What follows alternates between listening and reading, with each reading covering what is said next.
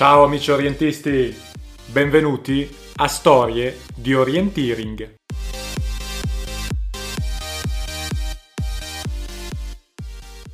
Qui Marco della Vedova e Lucia Curzio da Tirano e Stefano Galletti da Milano, che fa anche rima. Vi auguriamo un buonissimo Natale con questa ultima storia della prima stagione del podcast Storie di Orienteering. Vi ringraziamo per i 5.000 ascolti che abbiamo totalizzato in questa prima stagione e vi aspettiamo nella seconda stagione e soprattutto sui campi di gara della stagione 2021. Buon ascolto! Ciao a tutti, lasciatevelo dire, buon Natale, buon anno, buone feste, buona Epifania, buona ripresa, buon eh, tutto quello che vi viene in mente. Eh, l'arco temporale coperto da questi auguri dipenderà dal giorno in cui verrà pubblicato questo podcast o anche dal momento in cui ascolterete questo podcast. Io ci ho pensato a lungo prima di dettare queste parole per il podcast e ho pensato a quello che è stato questo anno molto particolare che abbiamo vissuto, questo 2020. L'ho pensato raffigurandomi ancora una volta alla vigilia della prima gara del 2020. Prima gara che per me personalmente sarebbe stata il 26 gennaio del 2020.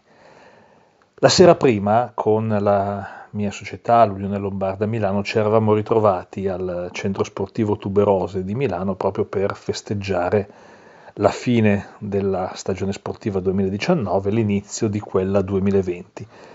Proprio dal centro sportivo Tuberose di Milano, il giorno successivo, proprio il 26 gennaio, sarebbe partito il MU 2020, il Milano Orbital Orienteering, che ormai è un classico degli inverni milanesi, messo in scena da Remo Madella.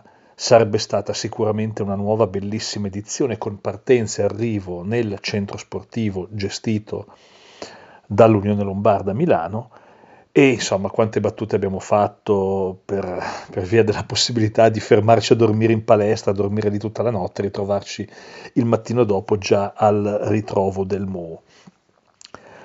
Attorno a tutti noi l'orienteering in quel gennaio 2020 stava già cominciando a muovere i primi passi.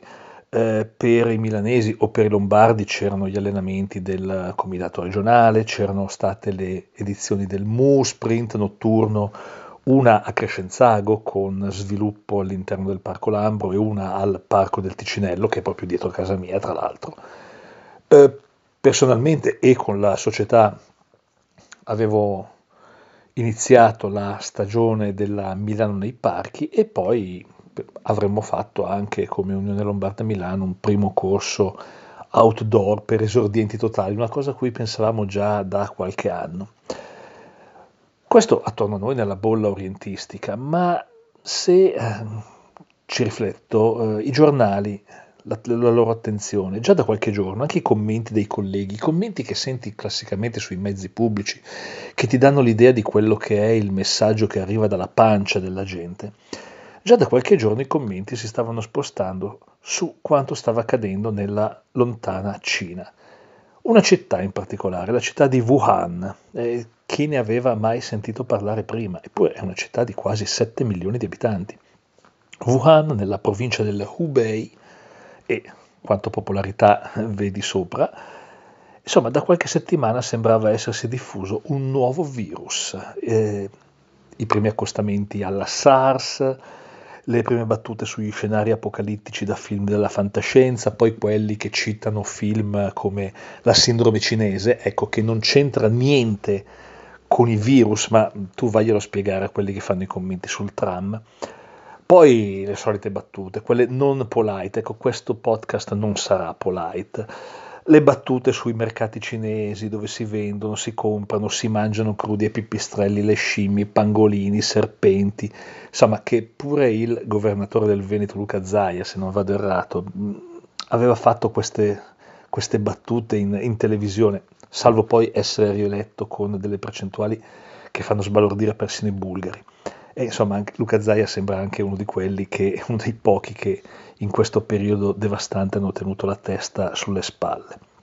Insomma, comunque tanto, ma chi se ne frega, a un certo momento scendi dal tram e poi queste cose, o oh, dove stanno succedendo in Cina, oltre alla muraglia cinese, ma per favore, ma cambia canale che dall'altra parte c'è la finale di X Factor e chi se ne frega di quello che succede in Cina.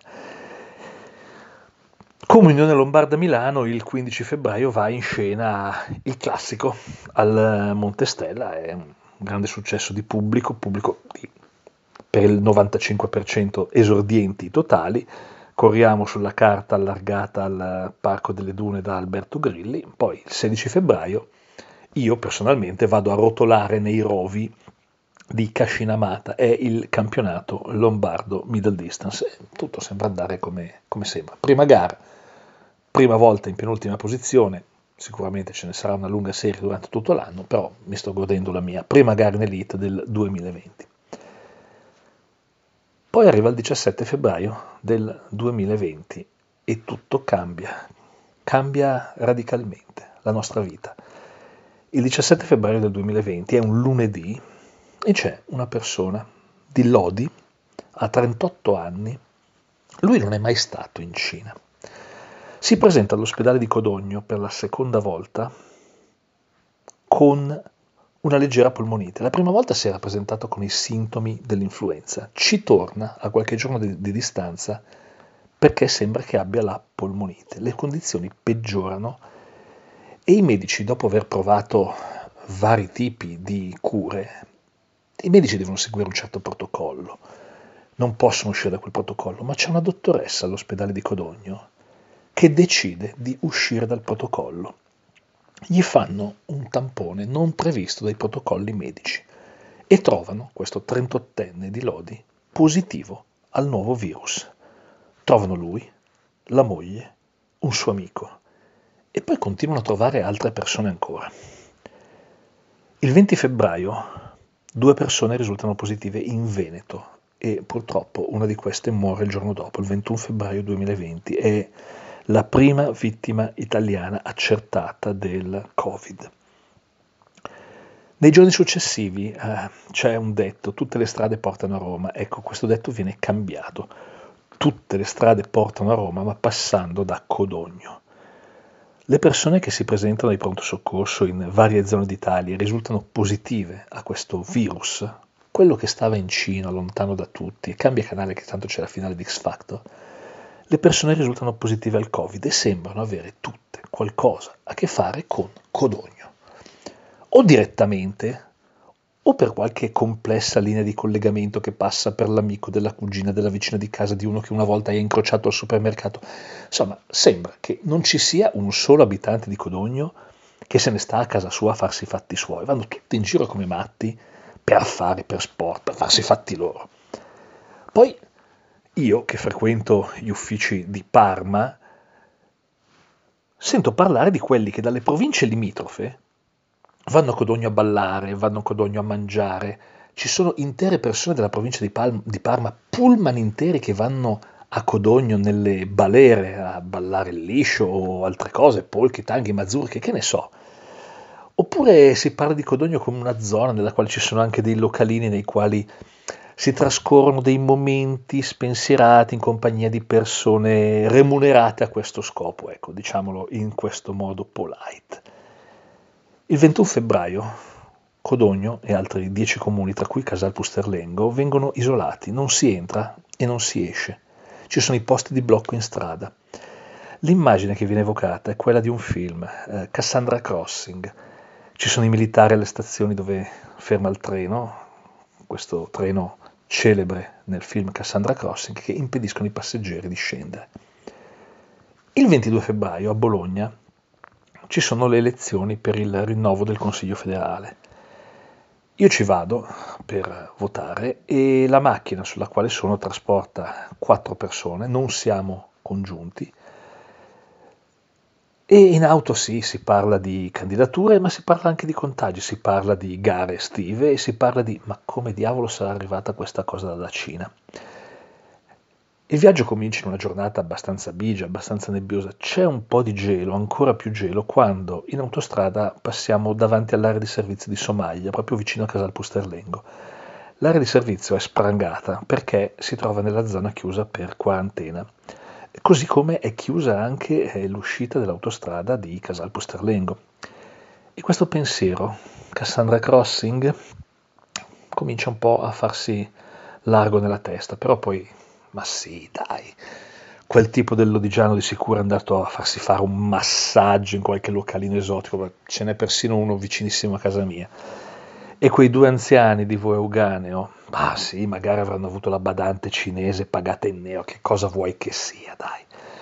Le elezioni della FISO si tengono in un clima molto tranquillo, direi addirittura relativo svacco. Ci sono delle persone con il raffreddore e per il momento è solo un raffreddore, non è che per uno starnuto evacuano il tram o il condominio o la provincia stessa. Poi ci sono quelli che non si scompongono nemmeno quando Gianluca Carbone si presenta come candidato al Consiglio federale e dice che Genova si è candidata per i mondiali 2024 di orienteering, che cade abbastanza nel vuoto, mentre io avrei fatto letteralmente un salto sulla sedia.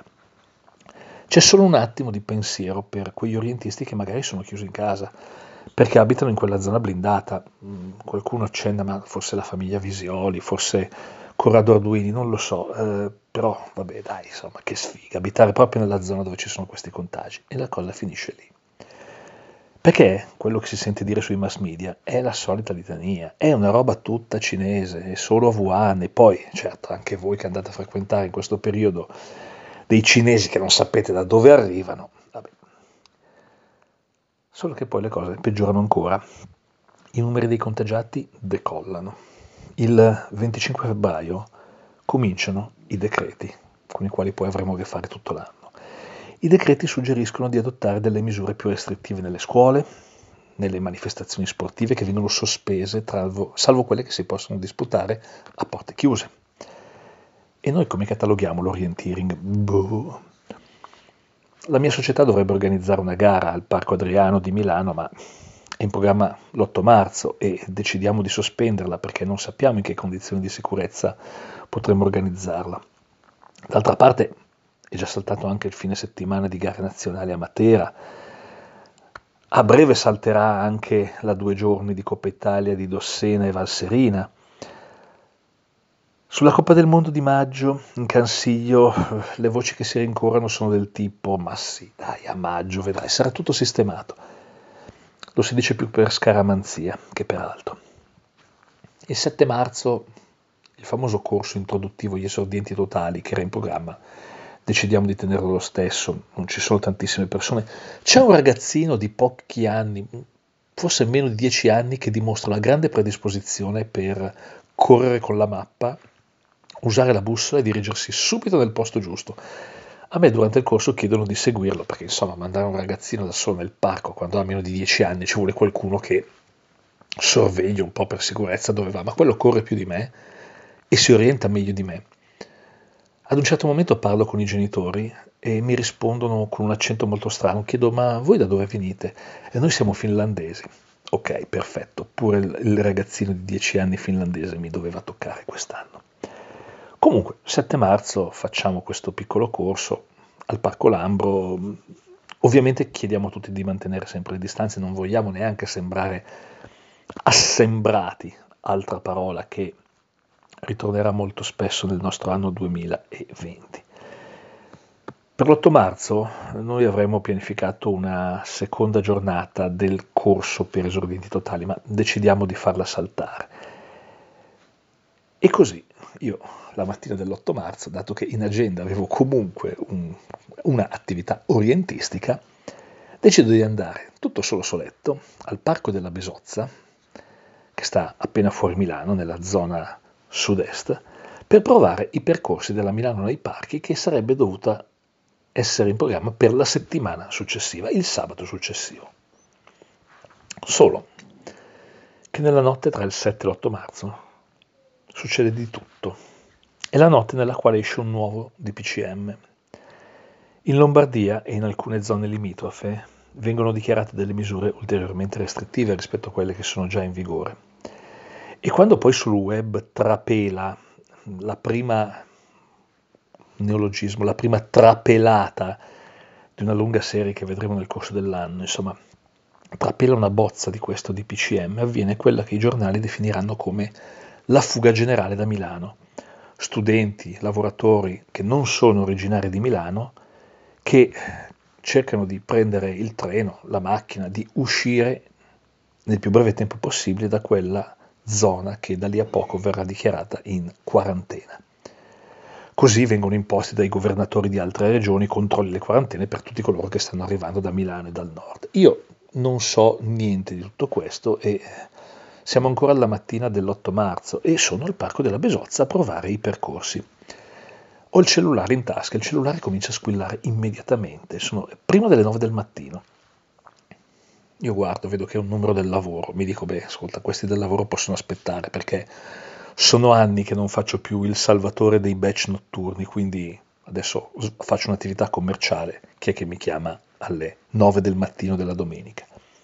Chi è che può aver bisogno di me a quell'ora? Solo che mentre io provo i percorsi, una lanterna dopo l'altra, una tratta dopo l'altra, sposto magari un paio di lanterne, il cellulare non smette mai di squillare. E poi cominciano a comparire sul display il numero di persone che non sono miei colleghi, sono di alcuni grossi clienti che avrei dovuto incontrare proprio quella settimana in ufficio. Io mi trovo in quel momento nella parte nord del parco della Besozza, quella con delle collinette che separano il parco dalla superstrada. Questo dettaglio mi aiuterà in futuro a rispondere alla domanda classica per gli statunitensi. Dove eri tu quando hanno ammazzato Kennedy? Dove eri tu quando hanno annunciato la morte di Marco Pantani, io stavo guidando su Viale Miner una sera e per poco non sono finito fuori strada contro il palazzo. E insomma, eh, a quel punto rispondo al telefono e capisco che quello che sta succedendo è davvero grosso, che forse non dovrei nemmeno stare lì al parco. Ci sono già le avvisaglie, le prime notizie della gente che si sta fiondando ai supermercati che vengono letteralmente presi d'assalto Cassandra Crossing, eh, sì, forse, forse sta arrivando anche quello. Torno a casa ed è percepibile il fatto che alle battute sui pipistrelli cinesi si stanno sostituendo degli avvenimenti che sono molto più preoccupanti. Inizia, inizia il lockdown. Io inizio a lavorare in smart working, esteso a tutte le giornate della settimana lavorativa io la sera potrei dedicarmi anche ad affinare la mia tenuta atletica, potrei fare qualche uscita in più rispetto alle due volte alla settimana che mi ero prefissato.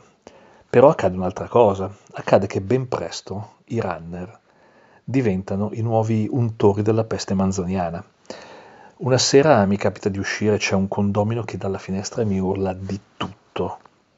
Un'altra sera io sto portando la, ma- la spesa a mia madre sta a due chilometri e mezzo di distanza da casa mia, eh, la porto a piedi, eh, costeggio il parco agricolo sud, quindi strade non molto trafficate, sento delle urla da una finestra e poi vedo volare qualche cosa, è una bottiglia di vetro che si schianta a pochi metri da me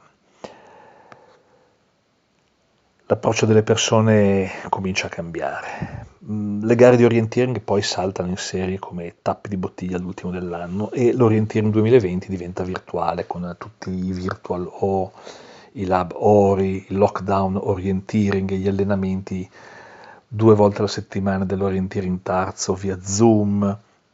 Insomma, vengono cambiate anche le date delle gare nazionali di maggio, di giugno oppure di quelle internazionali per le quali mi avevano chiesto di fare lo speaker e poi io stesso divento speaker, come già raccontato, nelle gare virtuali dei ragazzi della Nazionale Juniores.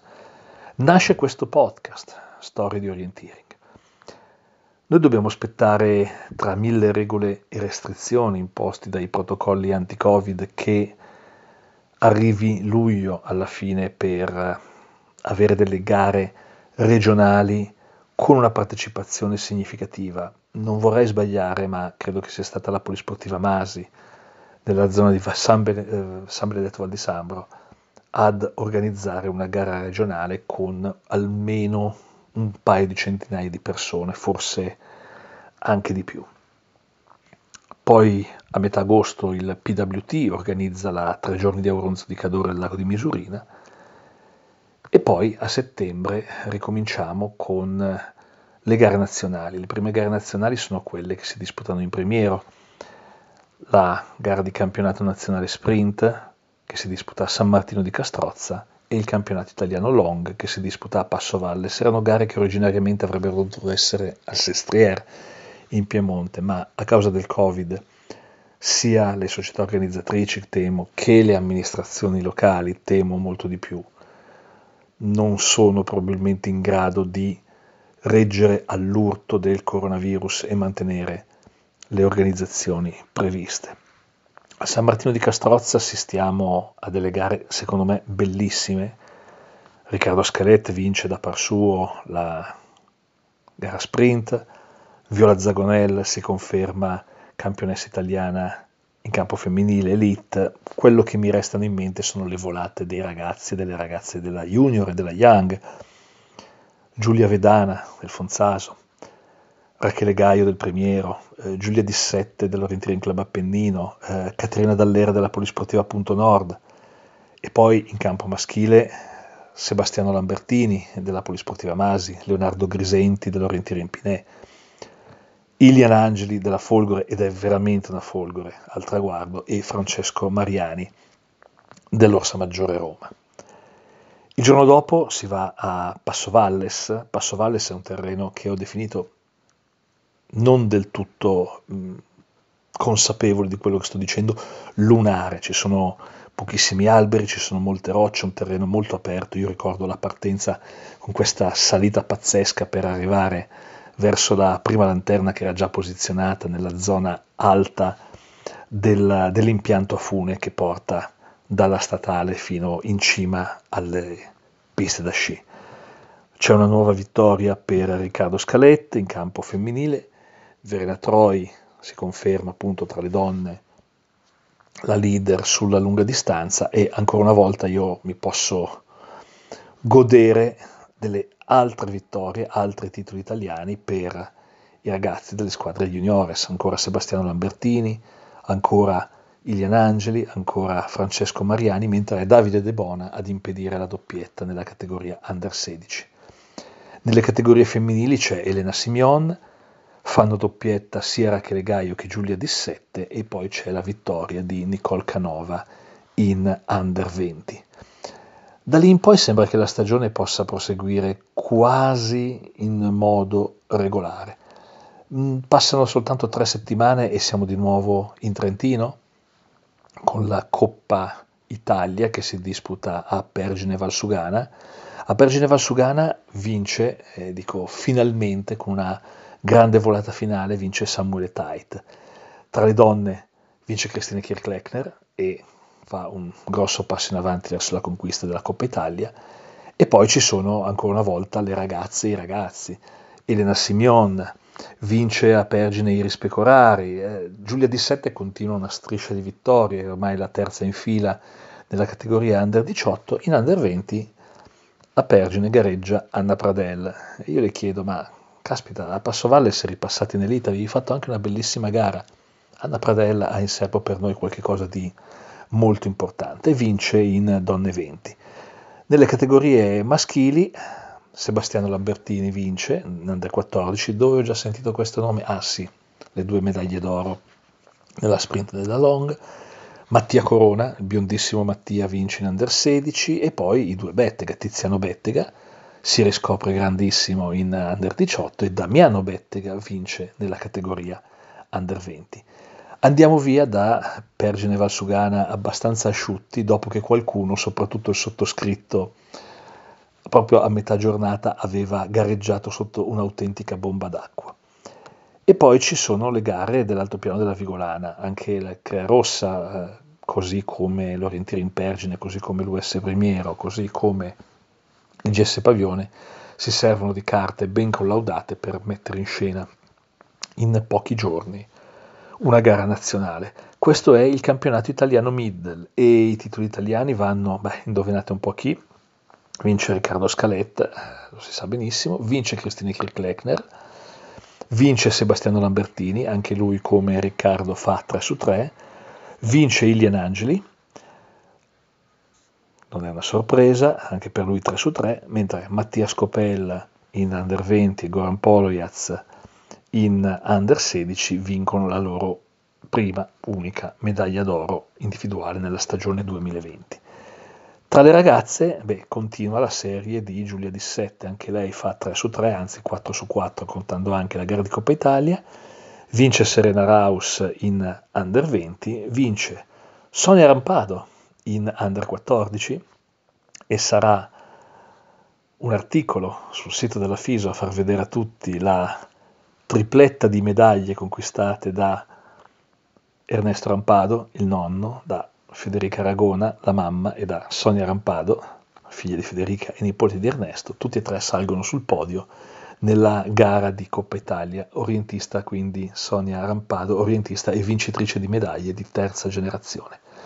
L'ultima medaglia nella categoria giovanile è quella di Nastia Ferluga, che vince per il Gaia Padriciano e porta la medaglia nella zona più a est d'Italia.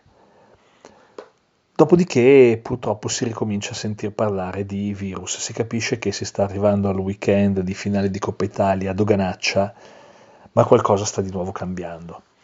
Eh, lo si capisce perché c'è ancora tempo per un weekend di gara, ma praticamente per una soltanto. La finale di Coppa Italia sprint viene disputata, torniamo a gareggiare nelle sprint boschive e eh, mentre tra gli uomini Giacomo Zagonel fa vedere che sta tornando veramente ai livelli, ai livelli che gli competono e sale sul gradino più alto del podio insieme alla sorella gemella, la campionessa italiana Viola Zagonel. Nelle categorie giovanili ci sono Giulia Vedana, ancora una volta, Rachele Gaio, ancora una volta, Giulia Dissette, ancora una volta, e Anna Pradel, che gareggia questa volta nella categoria Under 20. È una gara sprint e in campo maschile c'è Diego Scaletta del GS Pavione che riesce a scalzare Sebastiano Lambertini dalla prima posizione, un'altra vittoria per Mattia Coron, un'altra vittoria per Mattia Scopel e poi è Marco Orler in Under 18 che si aggiudica la prima vittoria in una gara nazionale nella stagione sportiva 2020. E poi c'è l'ultima gara, quella di Doganaccia, quella che assegna le, gli ultimi punti per la classifica finale di Coppa Italia. È una gara che vale doppio.